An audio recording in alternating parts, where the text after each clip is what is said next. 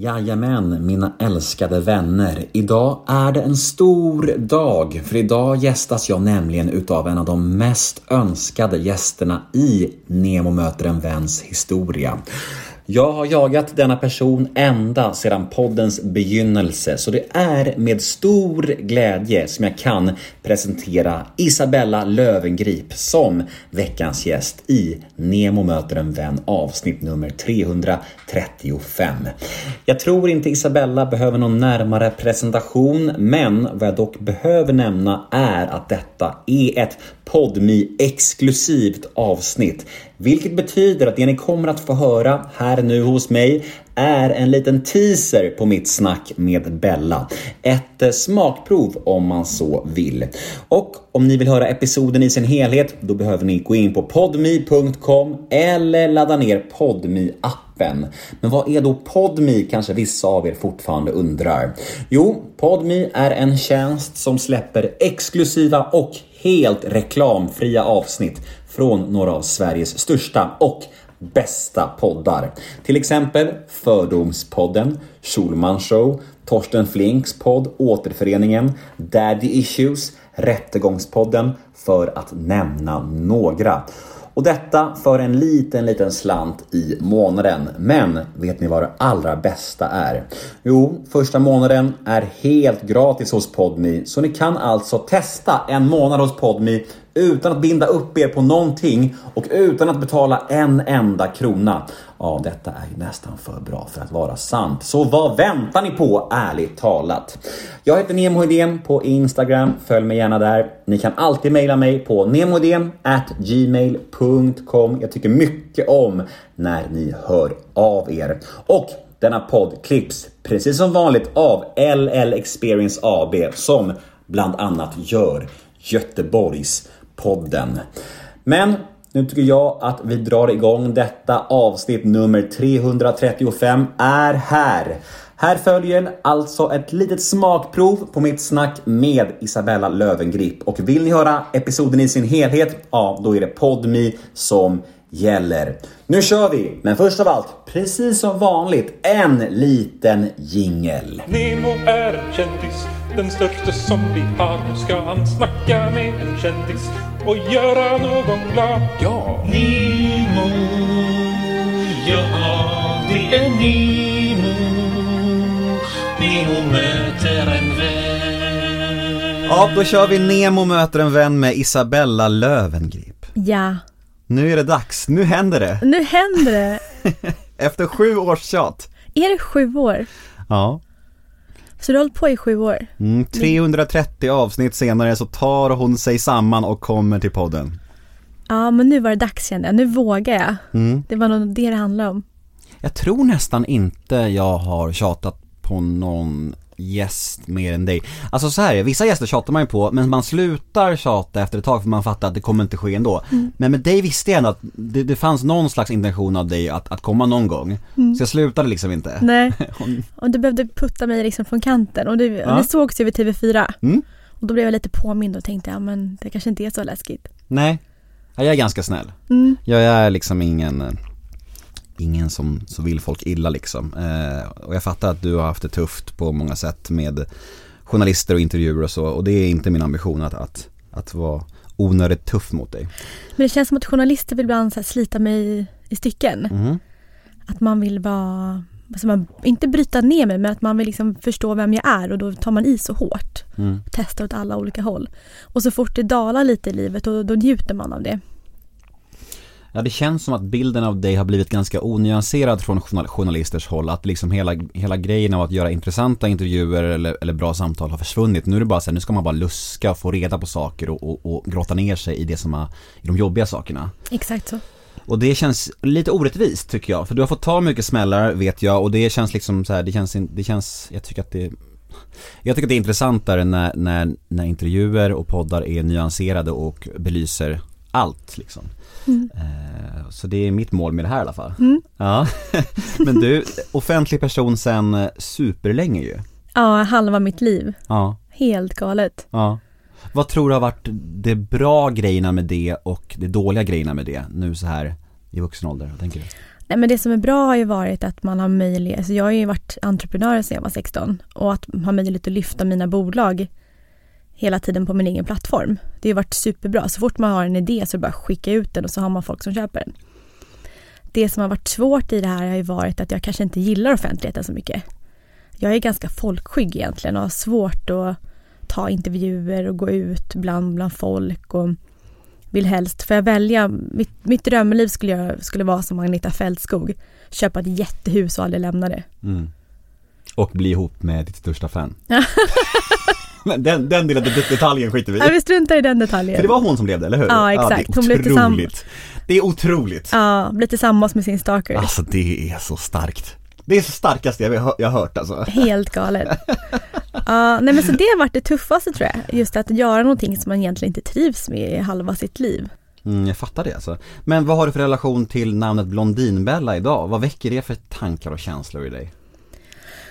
Nej, men jag tänker väl att den personen var väldigt stark. Att dels personligt att ta sig igenom så här, flytta hemifrån tidigt och liksom göra en personlig resa. Men också hantera media i så unga ålder och ändå bygga upp någonting som många känner till. De gjorde en undersökning då jag var någon så här 80% av Sveriges befolkning mellan en viss ålder kände till Blondinbella. Mm. Man hade hört det liksom någonstans.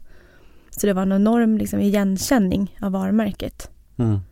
Ja, jag var ju exakt den åldern och den målgruppen som, eller kanske inte målgruppen, men exakt den åldern där du var som kändas liksom. Och där, alla visste vem du var. Mm.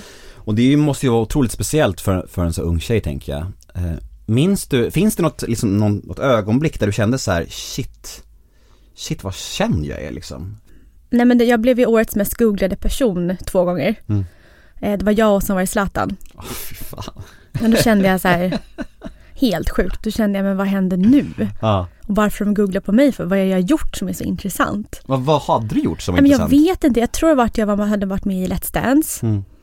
Mm. Så det var väl det. Men sen så alla omslag som man har liksom prytt. Till exempel när jag var 17-16 och så gick jag förbi en tidning och då står det så här: Blondinbella tjänar miljoner. Och då tänkte jag att nej, men hur kan en stor kvällstidning sätta den rubriken på en så ung tjej? Då måste det finnas ett allmänt intresse liksom. Så det var lite konstigt. Mm. Men du, om du kikar på den offentliga bilden av dig kontra privatpersonen. Mm. Hur stor diskrepans är det där? Det är nog... Det är lite olika. För den här företagssidan, det är ju jag. Alltså när jag går ut och bygger bolag och när jag liksom kämpar fram och tillbaka med företag. Men just det här... Jag har ju levt ett ganska så här glammigt liv. Och det är inte så mycket jag egentligen, tror jag. Jag trivs nog mest när jag är hemma. Min sambo, han är så här extremt extrovert. Och älskar människor, fastnar överallt på gatorna och känner allt och alla. Och jag vill helst bara vara hemma. Så att det är lite tufft så där ibland mellan oss två. Vi vill göra olika saker. Så det är nog det, att jag är inte lika... Kanske samma liksom självförtroende på samma sätt. Utan mycket mer lugn. Mm. Och eftertänksam och inte alls det här liksom kända, flabbiga, glammiga, inte det. För visst var det en specifik stund där du liksom sa till dig själv och alla andra att nu går Blondinbella i graven? Ja. Ja. Och vad kan jag ha varit då? Typ 23 kanske? Mm. 24? Och då bytte jag själva namn på bloggen. Så den hette inte blondinbella.se längre utan mitt namn. Och då var jag livrädd för att folk skulle inte glömma bort mig och inte veta vem jag var. Och tänkte att men tänk om hela min karriär förstörs nu för att jag tar bort det stora varumärket. Och jag gick till en sån här PR-firma innan som jobbar mycket med så här personliga varumärken och sånt. Och de sa att du tar inte bort Blondinbella för då faller allt som du har byggt upp. Men jag gjorde det ändå. Och folk började till slut säga mitt vanliga namn i media. Fast än idag så kan det stå Blondinbella, så det har tagit lång tid. Mm. Finns det folk som kallar dig det än idag? Nej, men jag ser det typ i Aftonbladet ibland. Mm. Typ sådana tidningar. Tänker, gud vad gammalt. Men när du gjorde den här förändringen, det här liksom bokslutet kan man säga. Mm. Gjorde du en aktiv förändring då i din personlighet också? Eller var det mer så att du bara kände att nu kan jag vara mig själv? Jo, men jag gjorde nog skillnad. Det blev nog mycket mer... Fast jag fick ju 2 barn i samband med det här. Så då blir det mycket lättare att säga det, att nu lämnar jag det här gamla tonårslivet och kliver in i min mammaroll. Så isabellalöwengrip.se blev nog mycket mer vuxen över natt.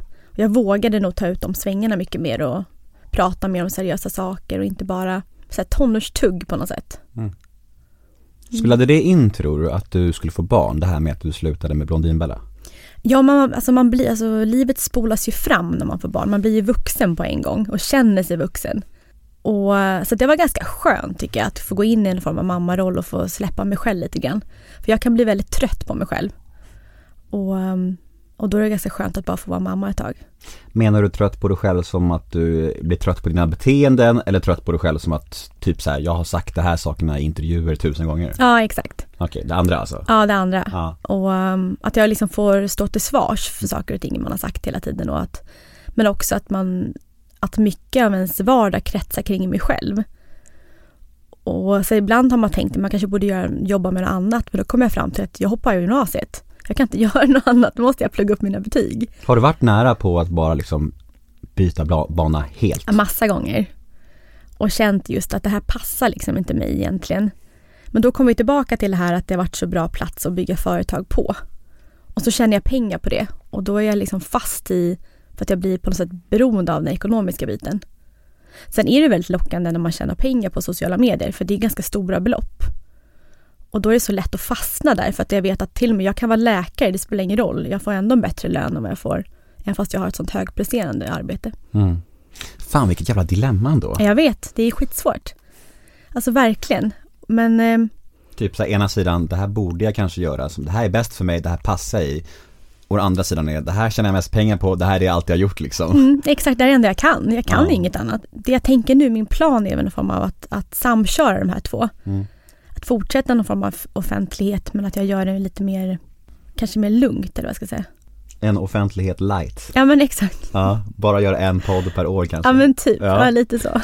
Det är ju bra, så väljer du min, det är härligt. Ja. Äntligen. Mm. Men du, jag läste någonstans om att du ska släppa en ny bok till hösten. Mm. Mm. Och när jag läste lite på om detta så var det en liten text om det som jag tyckte var så jävla... Ja, men den var speciell och jag ville läsa den, för det stod så här. Boken handlar om Isabella Lövengrips liv. Författarna kallar den dock för autofiktiv och inte självbiografisk, med hänvisning till att ordförväxlingar och situationer som återges i boken kanske inte blir exakt så som det var i verkligheten.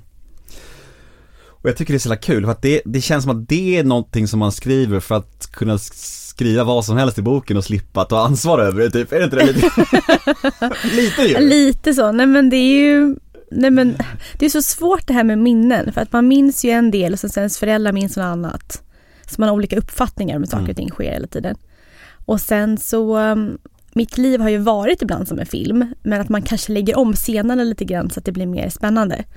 Att man kanske inte börjar med att när jag var barn, utan man börjar med en vuxen scen till exempel. Mm. Så den hoppar väldigt mycket i boken för att skapa en dramatik i boken. Mm. Men framförallt så är just de här dialogerna med folk man haft överallt, att man minns ju inte de dialogerna egentligen.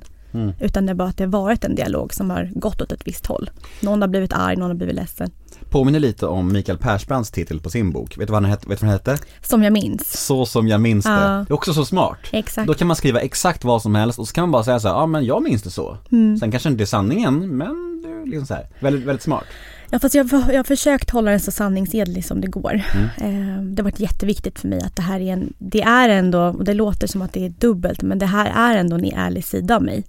Det är så ärligt som det bara går. Samtidigt som att jag behövt göra om vissa scener för att inte såra alla människor. Och där var tisen över. Där var smakprovet slut.